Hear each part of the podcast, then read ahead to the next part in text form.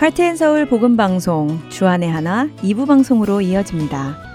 주안의 하나 2부에는 피아노와 함께하는 찬양과 은혜의 설교 그리고 원독자의 관점으로 읽어가는 갈라디아서가 준비되어 있습니다. 먼저 피아노와 함께하는 찬양으로 이어집니다.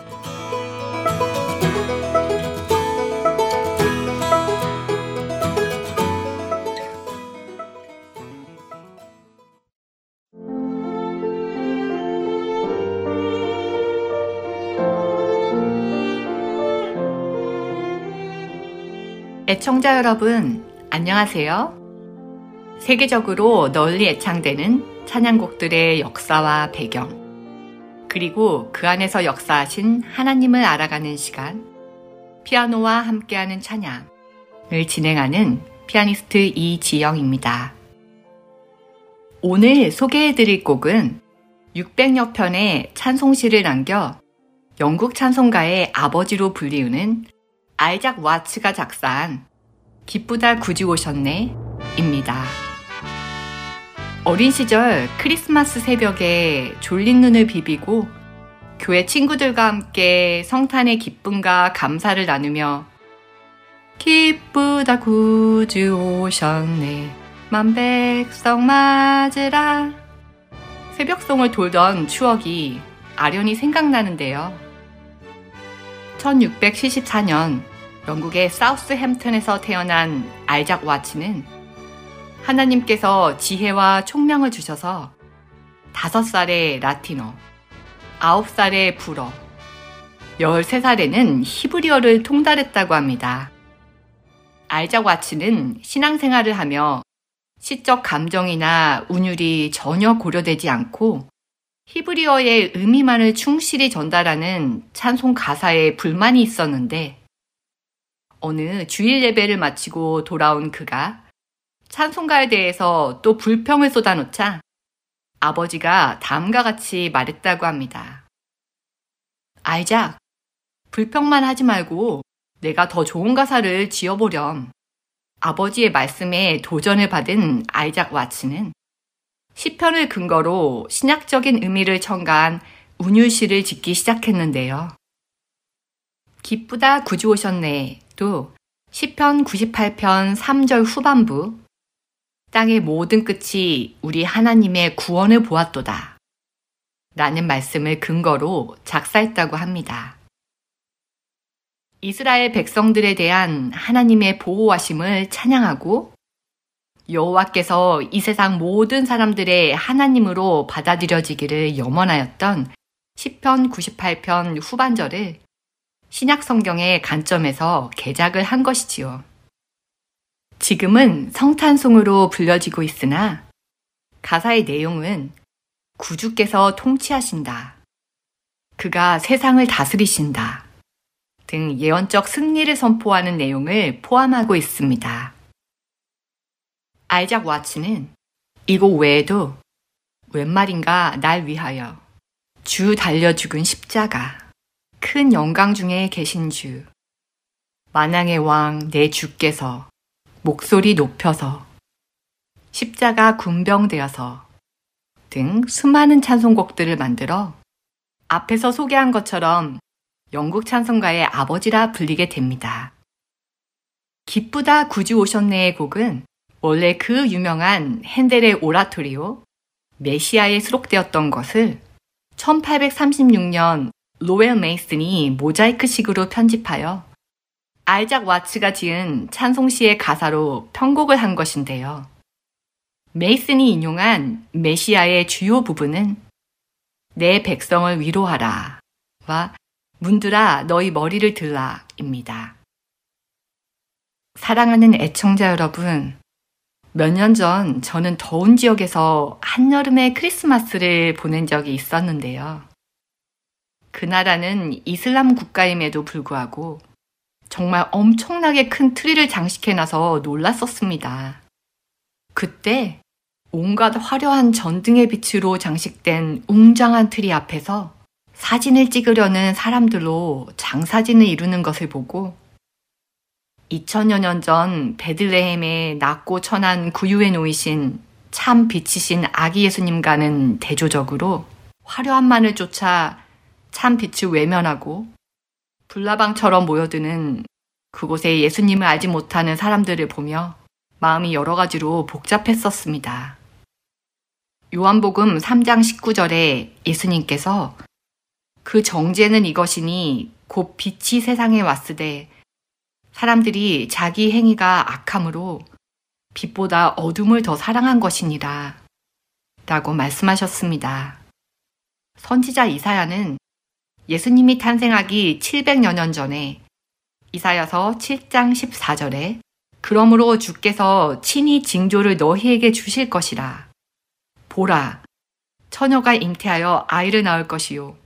그의 이름을 임마누엘이라 하리라. 또 9장 6절에는 이는 한 아기가 우리에게 낳고 한 아들을 우리에게 주신 바 되었는데 그의 어깨에는 정사를 메었고 그의 이름은 기묘자라 모사라 전능하신 하나님이라 영존하시는 아버지라 평강의 왕이라 할 것입니다. 라고 아기 예수님이 탄생하실 것을 예언했습니다. 우리를 구원하시기 위해 만왕의 왕께서 세상 가장 낮은 곳에 육신의 몸으로 오신 크리스마스. 온갖 선물과 맛있는 음식, 화려한 트리에 휘청거리는 크리스마스보다는 경건히 예수님께 집중하는 크리스마스를 보내면 어떨까요? 피아노와 함께하는 찬양, 제가 연주한 기쁘다 구주 오셨네를 짤막한 그 어린 주 예수 인트로와 함께 들려드립니다. 지난 3개월간 프로그램을 진행하며 저는 개인적으로 믿음의 선배들을 통해서 흐트러진 신앙의 자세를 고쳐잡는 귀중한 시간을 가졌습니다. 아쉽지만 오늘이 피아노와 함께하는 찬양 마지막 시간이네요. 그동안 청취해주신 여러분들께 감사드립니다. 모두 건강하시고 주님 안에서 평안하시길 기도합니다. 메리 크리스마스!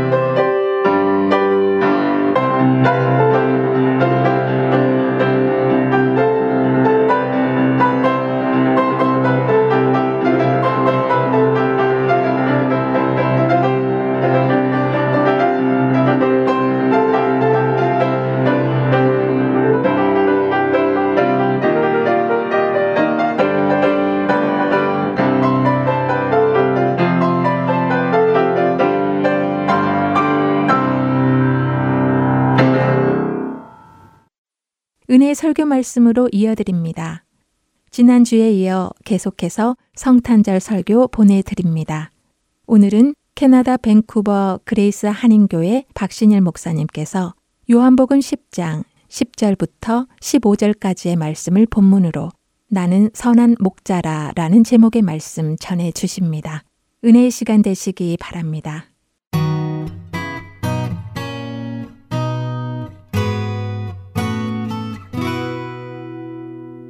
하나님 말씀은 요한복음 10장 10절로 15절 말씀입니다. 성탄주의를 맞이해서 요한복음 10장 10절로 15절 제가 봉독해 드리겠습니다. 도둑이 오는 것은 도둑질하고 죽이고 멸망시키려는 것 뿐이요. 내가 온 것은 양으로 생명을 얻게 하고 더 풍성히 얻게 하려는 것이라. 나는 선한 목자라.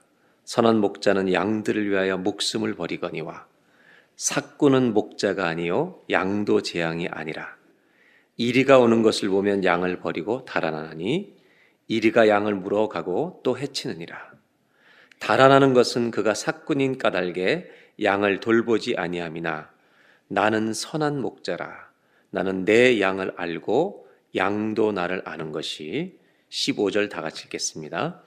아버지께서 나를 아시고 내가 아버지를 아는 것 같으니 나는 양을 위하여 목숨을 버리노라. 아멘. 어, 옆에 분들하고 이렇게 인사하시면 좋겠습니다. 메리 크리스마스 하지 말고요. 예수님이 오셨습니다. 한번 인사하겠습니다.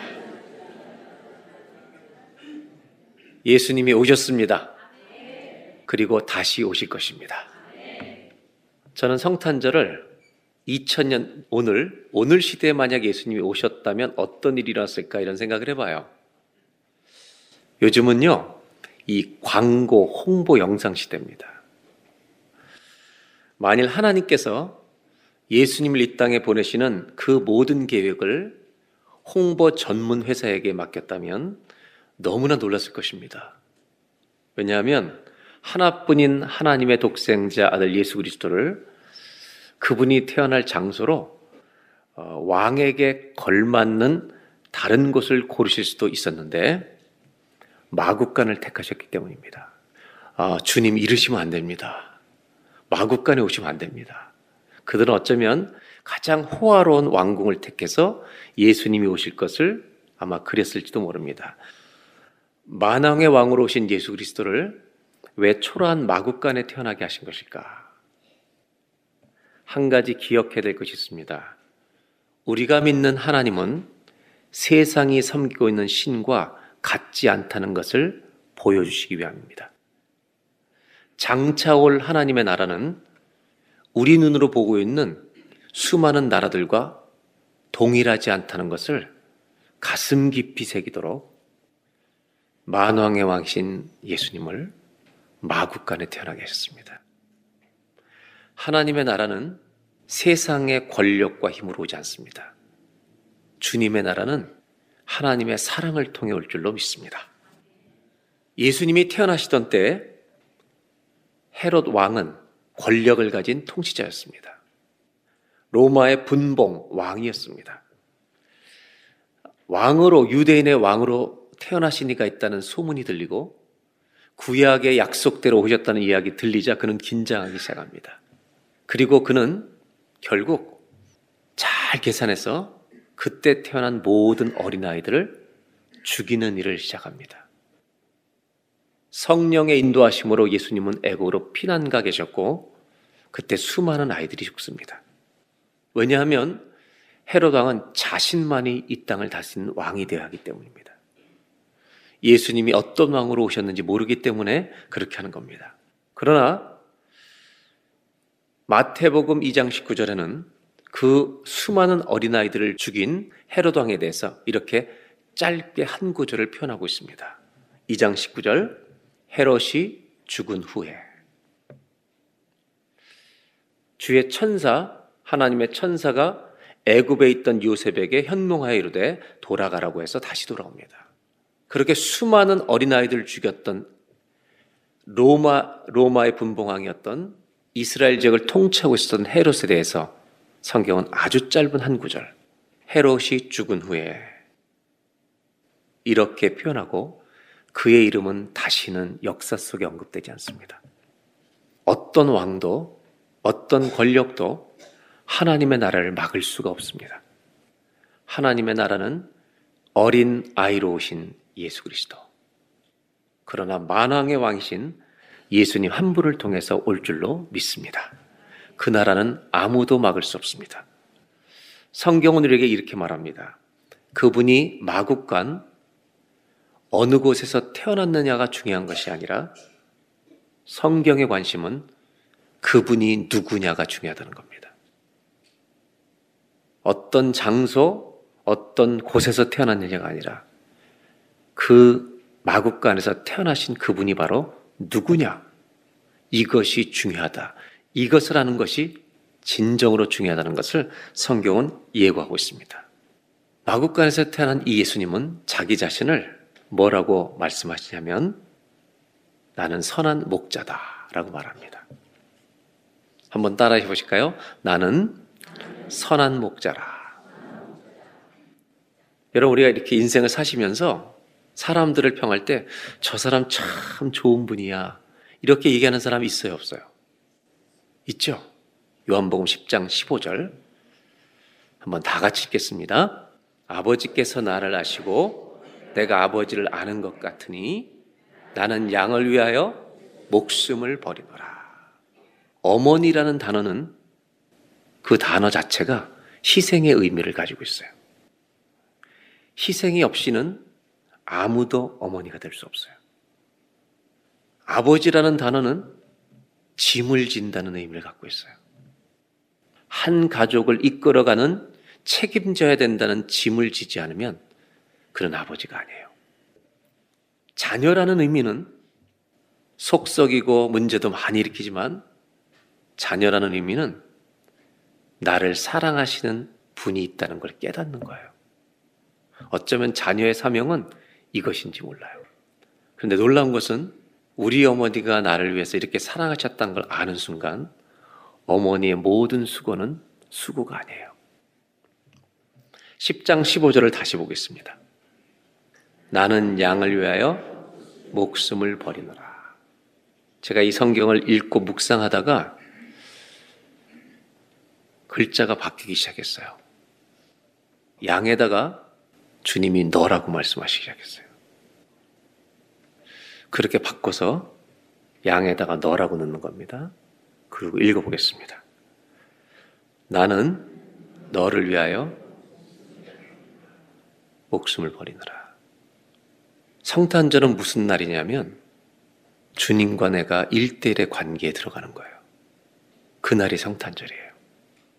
예수님이 나를 위하여 목숨을 버리신대요. 예수님이 나를 알고 내가 그분의 음성을 아는 관계 속에 들어가는 것이 믿음입니다. 왜 오셨냐 하면 이 예수님의 이름이 그 뜻을 가지고 있어요. 마태복음 1장 21절에 다 같이 읽어볼까요? 아들을 낳으리니 이름을 예수라 하라. 이는 그가 자기 백성을 그들의 죄에서 구원할 자이심이라 아니라. 예수님은 이렇게 말씀하세요. 나는 너를 위하여 목숨을 버리노라. 이 말은 너를 사랑해서 여기까지 왔다고 말씀하시는데 여러분 사랑하면 알아야 정상이에요. 그런데 모르는 사람도 있어요. 근데 그것을 아는 날 그날이 성탄절이에요. 말씀을 묵상하는 중에 제가 이 성경을 계속 읽는 중에 하나님이 저한테 이런 질문을 하시는 것 같았어요. 내가 너희들에게 나는 선한 목자다라고 알려주는 것이 맞느냐? 아니면 거꾸로 주님은 나의 선한 목자이십니다라고 너희가 먼저 고백하는 게 맞느냐? 이렇게 물어보시더라고요. 여러분, 주님이 오셔서 십자가 달러 돌아가시기는 삶을 사셨는데 이것을 위해서 오셨다고 그렇게 말씀하셨는데 우리가 주님은 선한 목자십니다라고 먼저 얘기해야 맞아요. 그분이 알려주셔야 맞아요. 아, 우리가 불러드렸어야 되는데. 아, 우리가 먼저 불러드렸어야 돼요. 아, 주님이 선한 목자시네요. 우리가 먼저 불러드렸어야 정상이에요. 12월 25일이 성탄절만이 아니에요. 주님이 오신 날만이 성탄절이 아닙니다. 참된 성탄절은 왜 오셨는지를 아는 날이죠. 우리가 예수님이 나의 선한 목자이십니다. 이 고백하는 날 나에게 성탄절이 될 줄로 믿고 그리고요 그것을 위해 오신 예수님에게도 크리스마스가 될 줄로 믿습니다. 이 크리스마스는 Christ mas예요. 그리스도의 예배, 그리스도를 예배한다는 거예요. 이 mas는 프랑스어로 노엘이에요. 성탄절은 주님을 예배하는 것이 터지는 날이에요. 왜? 그분이 나를 위해서 오신 것을 알기 때문이죠. 문설주에 양의 피를 발랐던 날이 6월절이라면 예수님이 나를 위해서 오셨음을 고백하는 날이 저와 여러분의 인생의 성탄절이 될 줄로 믿습니다. 오늘 이 요한복음 10장을 읽으면서 저는 딱 한 가지만을 나누고 싶은 게 있어요. 어느 날이 성탄절인가? 한번 따라해 보실까요? 죄인과 은혜가 만나는 날이에요. 나의 성탄절입니다. 누구 성탄절이라고요? 죄인이 하나님의 은혜를 만나는 날.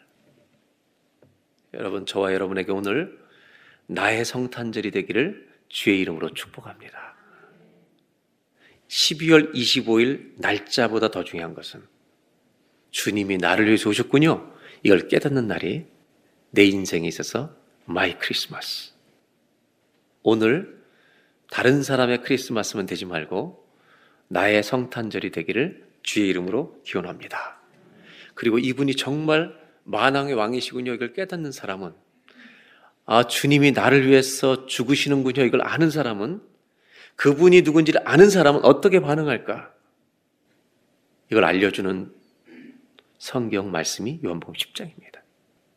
요한복음 10장은요, 누구에게 하신 말씀인가를 아는 게 굉장히 중요합니다. 내가 선한 목자라는 말씀을 도대체 왜 하셨을까? 누구에게, 누구에게 알려주고 싶으셨던 것일까? 이것을 알려면요, 9장에서 이어지는 내용이라는 걸 아셔야 합니다. 9장에는 날 때부터 소경된 한 소경이 나오고 바리새인 유대인들이 나옵니다. 우리가 잘 아는 대로 예수님이 그를 고쳐주십니다.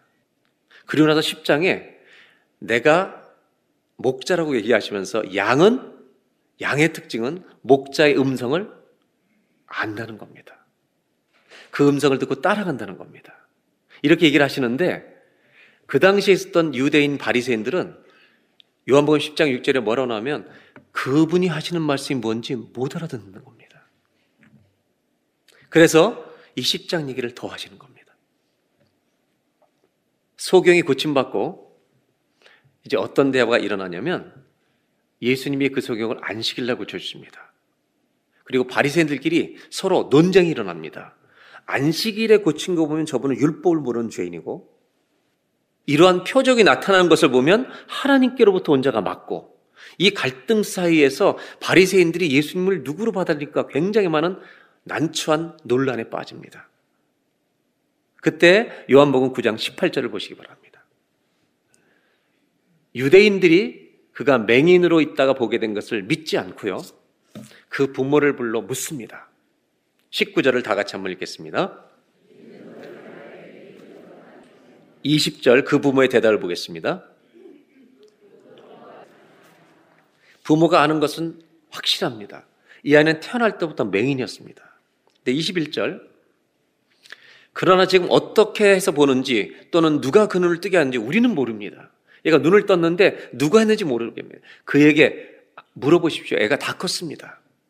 22절 그렇게 말하는 이유가 있었습니다. 이 부모가 두려웠습니다. 이미 유대인들 바리새인들이 누구든지 예수님을 메시아, 그리스도, 우리 크리스마스라고 하는 예수님이 Christ라고 인정하는 자는 유대교에서 내쫓기로 결정했기 때문에 무서워서 말을 안 한 겁니다. 걔한테 가서 물어보라고. 24절 유대인들이요 맹인이었던 사람을 몇 번째 불렀다고요? 1차 조사가 끝났습니다. 두 번째 또 물어불러 이릅니다. 너는 하나님께 영광을 돌려라. 우리는 이 사람이 죄인인 줄 아노라. 25절. 대답하되 또 하나님께 영광을 돌려 너 고쳐준 분이 죄인이야 안식일 했기 때문에 25절에 태도가 달라요. 부모님과 달라요. 그가 죄인인지 내가 알지 못합니다. 한 가지 아는 것은 내가 못 보다가 지금은 보게 되었다는 것입니다. I was blind, but now I see. 이것이 그분이 나한테 행하신 일입니다. 여러분, 맹인은 이렇게 대답했습니다. 26절. 유대인들이 궁금해서 견딜 수가 없습니다. 도대체 그 사람이 너한테 뭐 한 거야? 너한테 무엇을 했는데 네가 눈이 떠진 거야? 그때 이 맹인이요. 기가 막힌 대답을 합니다. 27절. 궁금하십니까? 내가 아까 얘기했는데도 듣지 않고 어째야 또 들으려고 하십니까? 두 번이나. 혹시 당신들도 그분의 제자가 되려 하십니까? 제가 하려고 하는 이야기는 예수님이 안 보인다는 것입니다. 예수님이 누구인지 볼 수가 없다는 겁니다. 보는 사람이 있고 못 보는 사람이 있다는 겁니다. 33절. 이 맹인이 바리새인들에게 설교를 합니다. 제가 표현하는 설교입니다. 이분이 하나님께로부터 오지 아니했으면 아무 일도 할 수 없을 것입니다. 이 말을 듣는 순간 이 바리새인들은 화가 극도로 치밀었습니다. 그리고 어떻게 했느냐면 예수님이 하나님으로부터 오신 분입니다. 이렇게 말하니까 34절 조치를 취합니다. 다 같이 한번 읽겠습니다. 그들이 대답하여 이르되 내가 온전히 죄 가운데서 나서 우리를 가르치냐고 이에 쫓아내어 이 사람을 맹인을 어떻게 했다고요? 출교시켜 버렸습니다. 예수님을 하나님이라고 하는 것을 깨달은 이 남자가 고백했더니 출교당합니다. 근데 결정적인 이야기는 그 다음입니다.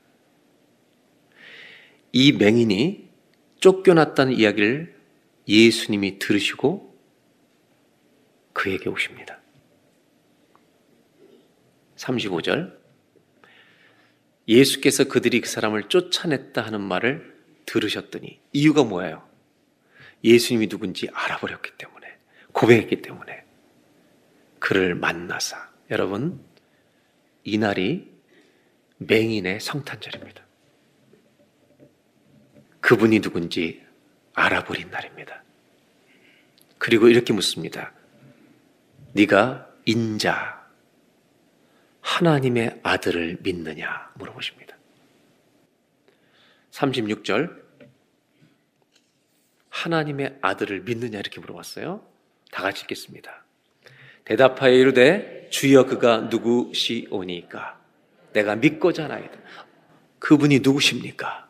37절 예수께서 이르시되 네가 그를 보았거니와 아멘. 하나님 우리를 향해서 하시는 말씀 중에 하나 놀라운 말씀 있죠 성경에 너희가 주님을 보지도 않고 믿는도다. 얼마나 귀한 말씀인지. 그러면서 예수님이 하신 말씀이 네가 그를 보았거니와 지금 너와 말하는 자가 그이니라. 이날 이 맹인에게 온 감격은요, 이루 말할 수가 없었습니다. 나를 고치신 분이 예수 그리스도. 이분이 예수님을 아는 순간, 여러분, 맹인에게 이 날이 무슨 날이라고요? 성탄절 크리스마스. 그 예수님이 누군지 아는 순간, 그것을 깨닫는 사람은 딱 한 가지를 하게 됐습니다. 38절. 다 같이 읽겠습니다.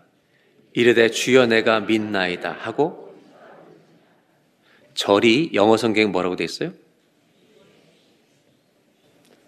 그분이 누군지 알면 그분을 예배하는 거예요. 크리스마스. Christ worship. 예수님이 누구신지 알면 엎드리는 겁니다. 예수님이 누군지 알았기 때문에 서 있을 수가 없는 겁니다. 엎드려 주님이라고 고백하는 겁니다. 예수님은 바리새인들에게 자신을 알려주시기 위해 나는 선한 목자라고 말씀하셨습니다. 나는 너희들을 위하여 목숨을 버린다고 말씀하셨습니다. 그런데 여러분 이들은 예수님을 받아들였습니까? 거절했습니까? 모르는 겁니다. 이걸 저는 오늘 크리스마스에 이렇게 여러분 말씀드리고 싶은 겁니다. 이들은요, 성탄절을 거부한 것입니다. 내 인생에 크리스마스는 없다는 것입니다. 예수님이 하나님이 아니시라면, 예수님이 그리스도가 아니시라면 12월 25일은 성탄절이 아닙니다. 크리스마스가 아니라 해피 할로데이. 그냥 공휴일입니다. 세상은 크리스마스를 이제 공휴일로 바꿔가고 있습니다. 하지만 이 성역의 예수님은 누구시냐면 주님은 그리스도십니다. 내가 믿습니다 하고 절합니다. 우리 모두가 주님을 알면 한 가지를 할 것입니다. 그분을 예배할 줄로 믿습니다. 그렇다면 예수님의 태어나시던 때로 돌아가 보겠습니다. 요셉과 마리아의 가정에 성령으로 잉태하신 예수님은 마국간에서 태어나십니다. 혹시 그 어린 아기 예수님이 마국간에 태어나셨을 때 이 어린아이인 예수님을 그리스도로 깨닫고 알았던 사람들이 그때 있었을까요? 없었을까요? 있었어요? 없었어요? 누가 알아봤을까요? 누구요? 누구요? 어머니, 그 다음에 요셉, 그 다음에요. 동방박사. 물론 엘리사벳도 알았죠. 그럼 동방박사들이 그 사실을 알고 동방 박사들이 멀리서 왔어요, 안 왔어요? 온 다음에 뭐 했을지 마태복음 2장을 보겠습니다. 마태복음 2장 9절 박사들이 왕의 말을 듣고 갈새 동방에서 보던 그 별이 문득 앞서 인도하여 가다가 악이 있는 곳 위에 머물러 서 있는지라 10절 그들이 별을 보고 너무너무 기뻐합니다. 그리고 11절에 집에 들어가 아기와 그의 어머니 마리아가 함께 있는 것을 보고 예수님이 누구신지 하는 순간 한 가지밖에 할 수가 없습니다. 엎드린 다음에 월십 햄 그분을 예배할 수밖에 없는 겁니다. 보배합을 열어 황금, 유양, 모략을 예물로 드린다. 예수님이 어린 시절에 태어나셨는데 아기로 태어나셨는데 그분이 왜 오셨는지 알았던 동방 박사들은 그분을 보는 순간 경비한 것입니다. 선한 목자라는 말씀을 쭉 하시고 요한복음 10장 17절 18절에 당신의 죽음이 비극이 아닌 것을 말씀하십니다. 17절 내가 내 목숨을 버리는 것은 그것을 내가 다시 얻기 위함이니 나는 죽었다가 살아날 거다. 이로 말미암아 아버지께서 나를 사랑하시느니라. 18절 이 목숨을 내가서 빼앗는 자가 있는 것이 아니라 내가 스스로 하나 예수님은 자원해서 이 목숨을 우리 위해 우리의 죄를 위해 버리신 줄로 믿습니다. 그리고 이렇게 말씀하십니다. 나는 버릴 권세도 있고 다시 얻을 권세도 있으니 이 계명, 이 약속은 내 아버지에게서 받았노라. 우리 주님이 죽으시던 날은 비극의 날이 아니라 역사의 전환점이 일어나던 날입니다. 모든 죄인에게 소망을 주시던 날인 줄로 믿습니다. 사도행전의 베드로의 설교의 표현으로 말하면 2장 23절에 이 땅에 기초가 생기기 전 모든 창조를 하시기 전에 하나님이 계획하셨던 대로 이루어진 일이라고 말합니다. 그 소망을 주시기 위해 예수님은 오신 줄로 믿습니다. 한 번만 따라 하실까? 예수님은 나를 위하여 오셨고, 나를 위하여 죽으셨고, 우리를 위하여 다시 사셨고, 우리를 위하여 다시 오실 것입니다. 아멘. 예수님은요, 어떤 사람처럼 한 번 죽으심으로 사랑을 표현하고 끝내신 것이 아니라 그분은 태어나셨고 사셨고 오셨고 우리를 죽으셨고 다시 사셨고 여러분 다시 사셔서 하나님 보좌 우편에 앉아 계셔서 오늘도 이 땅을 다스리시고 우리를 돌보아 주시고 그렇게 돌보시다가 다시 오실 분이기 때문에 우리는 그분을 목자라고 말씀하십니다. 목자라고 가르쳐 주시는 겁니다. 만약에 돌아가시고 끝이 났다면 나를 사랑하셨던 분으로 끝납니다. 그러나 그분은 지금도 하나님 보좌 우편에 앉으셔서 우리를 돌아보시는 선한 목자이신 줄로 믿습니다. 그러므로 나는 선한 목자라고 하신 이 말씀은요, eternal now, 영원한 현재형입니다. 아멘입니까? 맹인으로 평생 살았던 페니 크로스비라는 여사, 원래 프란시스 크로스비죠. 이분이 쓴 수없이 많은 찬송 가사들이 있습니다.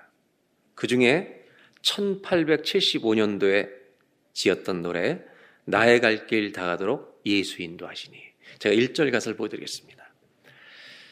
나의 갈 길 다 가도록 예수 인도하시니 내 주 안에 있는 긍휼 어찌 의심하리요. 여러분 영어 가사를 보세요. All the way my Savior leads me. What have I to ask beside? 이 모든 영어 찬송 가사는 오래전에 지어진 것들은 고어들을 사용하고요. 하나님을 사용할 때 유라는 말을 절대 안 쓰죠. thou, thee 이렇게 당신은 고어체를 사용합니다. 내 모든 길을 인도하시는 주님, 내가 무엇을 주님께 더 구해야 한단 말입니까? Can I doubt His tender mercy? 그분의 그 자비를 어떻게 내가 의심하랴? Who through life has been my guide. 내 인생 전체를 인도해 오신 주님. 그 다음 보실까요? 믿음으로 사는 자는 하늘 위로 받겠네. 영어 가사를 한글 가사에 다 표현하지 못했어요. Heavenly peace, divinest comfort, 하늘의 그 평화, 최고의 위로. Here by faith in Him to dwell. 그분 안에 거하는 믿음으로 하늘 위로 받습니다. 그 다음이 중요해요. 무슨 일을 만나든지 만사형통하리라. 그래서 찬송을 부를 때는 영어권 사람들은 What air before me 이렇게 읽습니다. Jesus does의 고형 doeth라고 씁니다. Jesus doeth all things well. 예수님이 모든 것을 잘 되게 하십니다. 모든 것이 합력하여 선을 이루신다. 이런 말입니다. 고난이 와도 이렇게 된다는 것입니다. 무슨 일을 만나든지 만사형통하리라. 예수님이 누구신지 깨닫는 날, 문설주의 피를 바르던 날이 6월절이었던 것처럼 죄인이 하나님의 은혜를 만나는 날이 내 인생의 성탄절이 될 줄로 믿습니다. 나의 성탄절이 있게 해주셔서 감사합니다. 그리고 그날이 끝이 아니라 시작이 되게 하시고 다시 오실 주님을 기다리는 그날까지 그 주님이 다시 오시는 그날까지 우리의 목자가 되어 주셔서 감사합니다. 나의 갈 길 다가도록 예수 인도하시니 무슨 일을 만나든지 주님이 합력하여 선을 이루게 하실 줄로 믿습니다. 양으로 평생 주의 음성을 듣는 그리고 그 음성을 쫓아가는 저희 모두가 되게 하여 주옵소서. 예수님의 이름으로 기도하옵나이다.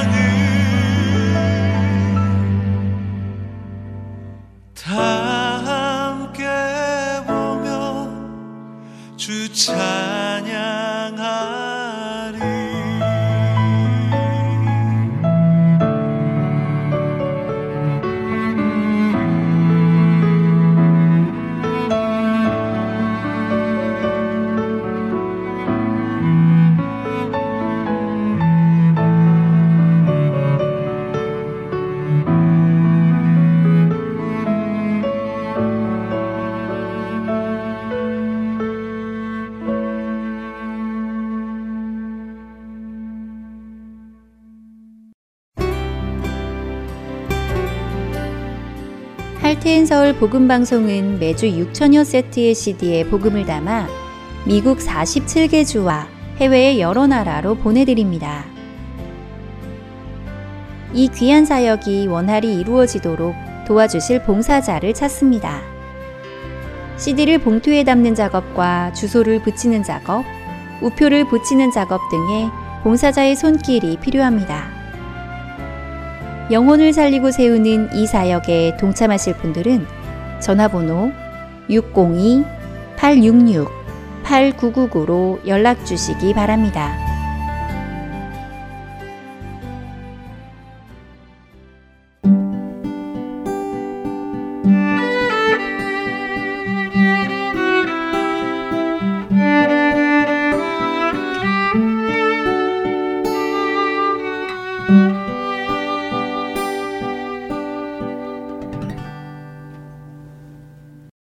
계속해서 원독자의 관점으로 읽어가는 갈라디아서 보내드립니다.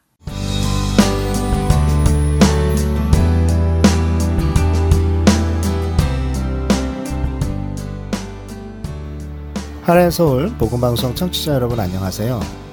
원독자의 관점으로 읽어가는 갈라디아서 성경 공부의 최선한 목사입니다. 지난주에는 갈라디아서 6장 11절에서 16절까지 말씀을 통해 바울이 육체의 자랑이 아닌 오직 십자가만을 자랑하며 할례와 무할례가 중요한 것이 아니라 주 안에서 새로 지으심을 받는 것이 중요하다 말하고 새로운 피조물로서 복음에 합당한 삶을 살아가는 사람들에게 하나님이 주시는 평강과 긍휼을 기원하는 것을 살펴보았습니다. 오늘은 지난주에 이어서 갈라디아서 6장 17절 말씀을 보겠습니다. 이후로는 누구든지 나를 괴롭게 하지 말라. 내가 내 몸에 예수의 흔적을 지니고 있노라. 바울은 누구든지 나를 괴롭게 하지 말라고 합니다. 어떤 의미로 지금 이 말씀을 하는 것일까요? 오늘이 갈라디아서 성경 공부의 마지막 시간이니까 그동안의 내용을 전체적으로 한번 정리해 보면서 바울이 자신을 괴롭게 하지 말라고 한 이유가 무엇인지 살펴보도록 하겠습니다. 내용을 이해하시는데 도움이 될 수 있는 성경 구절을 읽어가면서 간단한 설명을 이어가려고 하는데요. 이 성경 공부의 제목인 원독자의 관점으로 다시금 이 말씀들을 살펴보시면 좋을 것 같습니다. 바울이 1차 전도 여행 때 세운 갈라디아 교회는 바울이 떠나고 난 이후 거짓 교사들이 몰래 침투해 성도들을 교란시키고 다른 복음을 따르게 했습니다. 그래서 바울은 갈라디아 성도들에게 편지를 보내며 인사를 하자마자 바로 갈라디아 성도들을 책망하는 말부터 합니다. 갈라디아서 1장 6절에서 8절입니다. 그리스도의 은혜로 너희를 부르신 이를 이같이 속히 떠나 다른 복음을 따르는 것을 내가 이상하게 여기노라. 다른 복음은 없나니 다만 어떤 사람들이 너희를 교란하여 그리스도의 복음을 변하게 하려 함이라. 그러나 우리나 혹은 하늘로부터 온 천사라도 우리가 너희에게 전한 복음 외에 다른 복음을 전하면 저주를 받을지어다. 거짓 교사들은 바울의 사도권을 의심하게 하고 그리스도만으로는 충분하지 않아서 할례를 받고 율법의 행위를 지켜야 완전한 의로움에 이르게 된다는 다른 복음, 변질된 복음을 전합니다. 그래서 바울은 자신의 사도직의 정당성과 사도로서의 권위가 그리스도에게서 온 것임을 자신의 간증과 함께 1장과 2장에서 이야기하고 있습니다. 그리고 본격적으로 할례와 율법의 행위로 의롭게 된다는 거짓에 대한 반박 논증을 하기 전 복음의 핵심이라고 할 수 있는 이신득의, 곧 그리스도를 믿음으로 의롭다함을 얻는다는 말씀을 2장 16절에서 선포합니다. 제가 읽겠습니다. 사람이 의롭게 되는 것은 율법의 행위로 말미암음이 아니요 오직 예수 그리스도를 믿음으로 말미암는 줄 알므로 우리도 그리스도 예수를 믿나니 이는 우리가 율법의 행위로서가 아니고 그리스도를 믿음으로써 의롭다 함을 얻으려 함이라. 율법의 행위로서는 의롭다 함을 얻을 육체가 없느니라.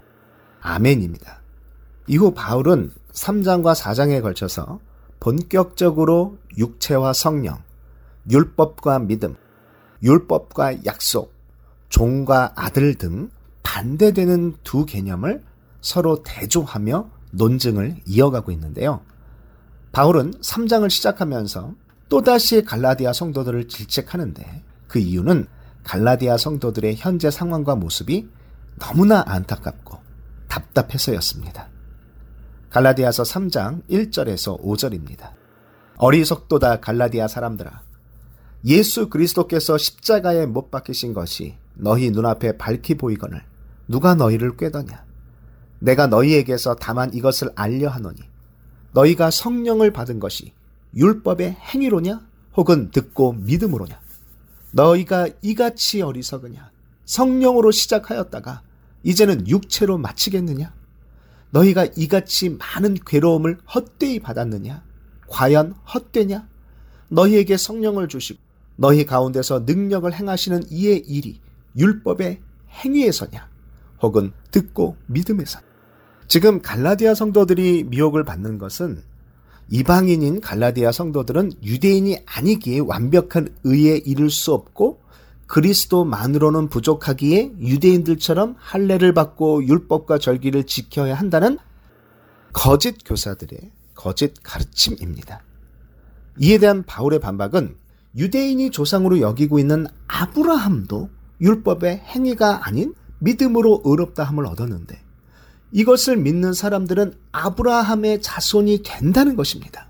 그러면서 구체적으로 율법의 행위에 속한 자들은 율법의 저주 아래에 있는데 그리스도께서 우리를 위하여 저주를 받으셔서 율법의 저주에서 우리를 속량하셨고 이를 통해 그리스도 예수 안에서 하나님의 복이 이방인에게 미치게 하고 이것이 우리로 하여금 믿음으로 말미암아 받은 성령의 약속이라는 것입니다. 그래서 그리스도가 오셨기 때문에 더 이상 율법과 같은 초등교사 아래 있지 않고 하나님의 아들이 되었음을 선포합니다. 갈라디아서 3장 26절에서 29절입니다. 너희가 다 믿음으로 말미암아 그리스도 예수 안에서 하나님의 아들이 되었으니 누구든지 그리스도와 합하기 위하여 세례를 받은 자는 그리스도로 옷 입었느니라. 너희는 유대인이나 헬라인이나 종이나 자유인이나 남자나 여자나 다 그리스도 예수 안에서 하나이니라. 너희가 그리스도의 것이면 곧 아브라함의 자손이요 약속대로 유업을 이을 자니라. 바울은 이 유업을 이을 자의 의미가 무엇인지 계속해서 사장에서 설명하면서 거짓 교사들을 반박하고 있는데요. 원래 유업을 이을 자도 하나님이 정하신 때까지는 종과 다름없어서 후견인과 청직이 아래 있지만 그래서 우리가 율법 아래에 있었지만 하나님의 때가 이르러 하나님이 그리스도를 보내셨고 그리스도를 통해 아들의 명분을 얻게 하셔서 하나님을 아빠 아버지라 부르게 하셨으니 이것을 근거로 인해 유대인이나 이방인이나 상관없이 그리스도를 믿는 사람들은 하나님을 아버지라 부를 수 있다고 논증하고 있습니다. 갈라디아서 4장 6절과 7절입니다. 너희가 아들이므로 하나님이 그 아들의 영을 우리 마음 가운데 보내사 아빠 아버지라 부르게 하셨느니라.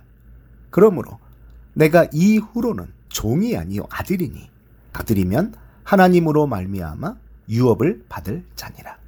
그러면서 바울은 처음 갈라디아 성도들을 만났을 때 자신의 육체의 약함에도 불구하고 자신을 천사와 같이 그리스도와 같이 영접한 것을 회상하면서 갈라디아 성도들 속에 그리스도의 형상을 이루기까지 다시 해산하는 수고를 할 것을 말하면서 하갈과 사라의 예를 통해 종과 자유자, 육체와 약속, 종의 자녀와 약속의 자녀를 비교하며 여종과 그 아들을 내쫓으라 명령하며 사장을 마무리합니다.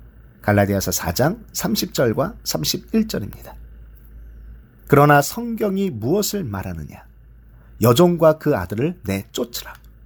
여종의 아들이 자유 있는 여자의 아들과 더불어 유업을 얻지 못하리라 하였느니라. 그런즉 형제들아, 우리는 여종의 자녀가 아니요 자유 있는 여자의 자녀니라.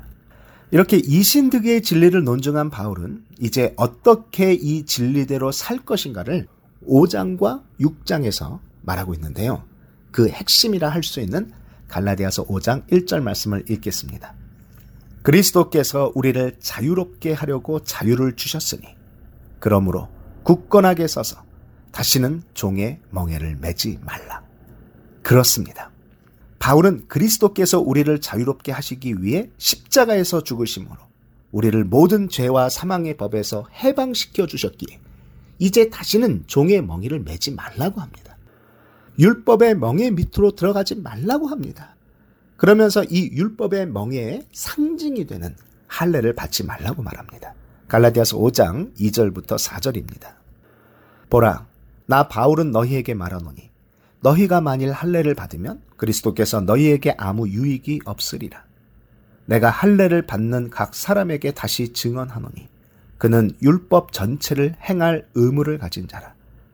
율법 안에서 의롭다 함을 얻으려 하는 너희는 그리스도에게서 끊어지고 은혜에서 떨어진 자로다.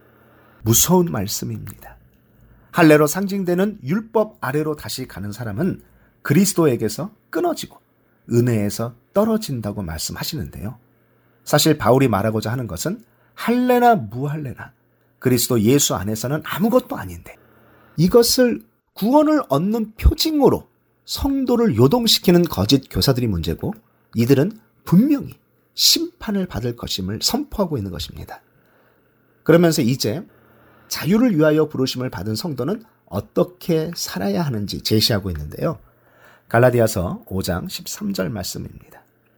형제들아, 너희가 자유를 위하여 부르심을 입었으나, 그러나 그 자유로 육체의 기회를 삼지 말고, 오직 사랑으로 서로 종 노릇하라.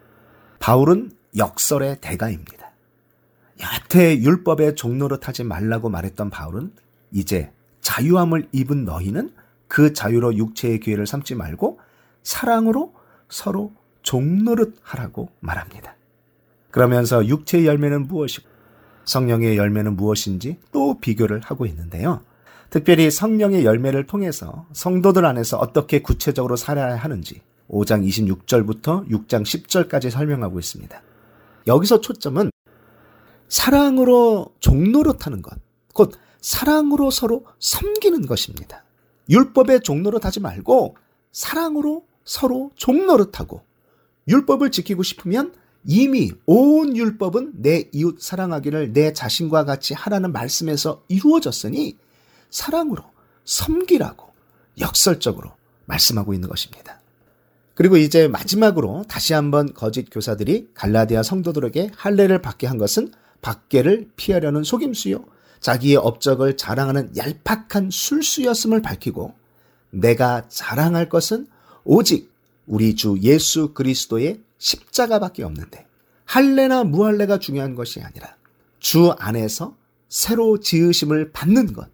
즉 지금까지 이야기한 그리스도로 인해 하나님의 자녀가 되어 새로운 피조물이 된 것이 중요한 것이니 이제는 이 복음의 진리를 행하는 삶을 살 때에 평강과 긍휼이 있을 것임을 기원하고 있습니다. 그러면서 이제 이후로는 제발 율법이니 할례니 하면서 나를 괴롭게 하지 말라고 합니다. 이런 초보적인 싸움으로 나를 괴롭게 하지 말라고 합니다. 그러면서 바울은 자신의 몸에 예수의 흔적을 지니고 있다고 말하는데요. 흔적에 쓰인 헬라어는 스티그마로 원래 동물이나 주인이 노예에 대한 자신의 소유권을 나타내기 위해 노예의 몸에 낙인을 찍는 것을 의미합니다. 중세 카톨릭에서는 이것이 예수님의 손과 발과 옆구리에 난 상처라고 믿었고 바울이 그리스도와 동화됨으로 자기 몸에 이 예수님의 상처들 곧 성은이 나타난 것이라고 믿었습니다. 물론 이것은 그러한 신비주의적인 흔적이 아니라 바울이 복음을 전하다가 입은 고난의 상처라고 생각합니다. 고린도 후서 11장 23절에서 27절 말씀입니다. 그들이 그리스도의 일꾼이냐 정신없는 말을 하거니와 나는 더욱 그러하도다. 내가 수고를 넘치도록 하고 옥에 갇히기도 더 많이 하고 매도 수없이 맞고 여러 번 죽을 뻔하였으니 유대인들에게 40에 하나 감한 매를 다섯 번 맞았으며 세 번 태장으로 맞고 한 번 돌로 맞고 세 번 파손하고 일주야를 깊은 바다에서 지냈으며 여러 번 여행하면서 강의 위험과 강도의 위험과 동족의 위험과 이방인의 위험과 시내의 위험과 광야의 위험과 바다의 위험과 거짓 형제 중의 위험을 당하고 또 수고하며 애쓰고 여러 번 자지 못하고 줄이며 목마르고 여러 번 굶고 춥고 헐 벗었노라. 그렇습니다. 바울이 말하는 것은 할례의 흔적이 아니라 복음을 전하다가 얻은 예수님의 흔적이었습니다. 바울이 말하고자 하는 것은 할례를 흔적으로 남기지 말고 그리스도로 옷 입은 흔적을 남기자는 의미라고 생각됩니다. 그리스도를 통해 새 사람이 되었으니 이제는 겉이 아닌 속으로 새 사람을 입으라는 권면으로 생각됩니다. 오늘 교회의 문제는 예수님의 흔적이 보이지 않고 할례의 흔적만 보이는 것이라는 어떤 목사님의 말이 생각납니다. 그리고 바울은 관례대로 은혜의 인사말로 이 편지를 마무리합니다. 갈라디아서 6장 18절 말씀입니다. 형제들아 우리 주 예수 그리스도의 은혜가 너희 심령에 있을지어다. 아멘. 원 독자의 관점으로 읽는 갈라디아서 그동안 청취해 주신 하렌서울 복음방송 청취자 여러분들께 감사드립니다. 바울이 말한 이 동일한 은혜가 여러분들께 있으시길 기도드리며 원독자의 관점으로 읽는 갈라디아서를 마칩니다. 안녕히 계세요.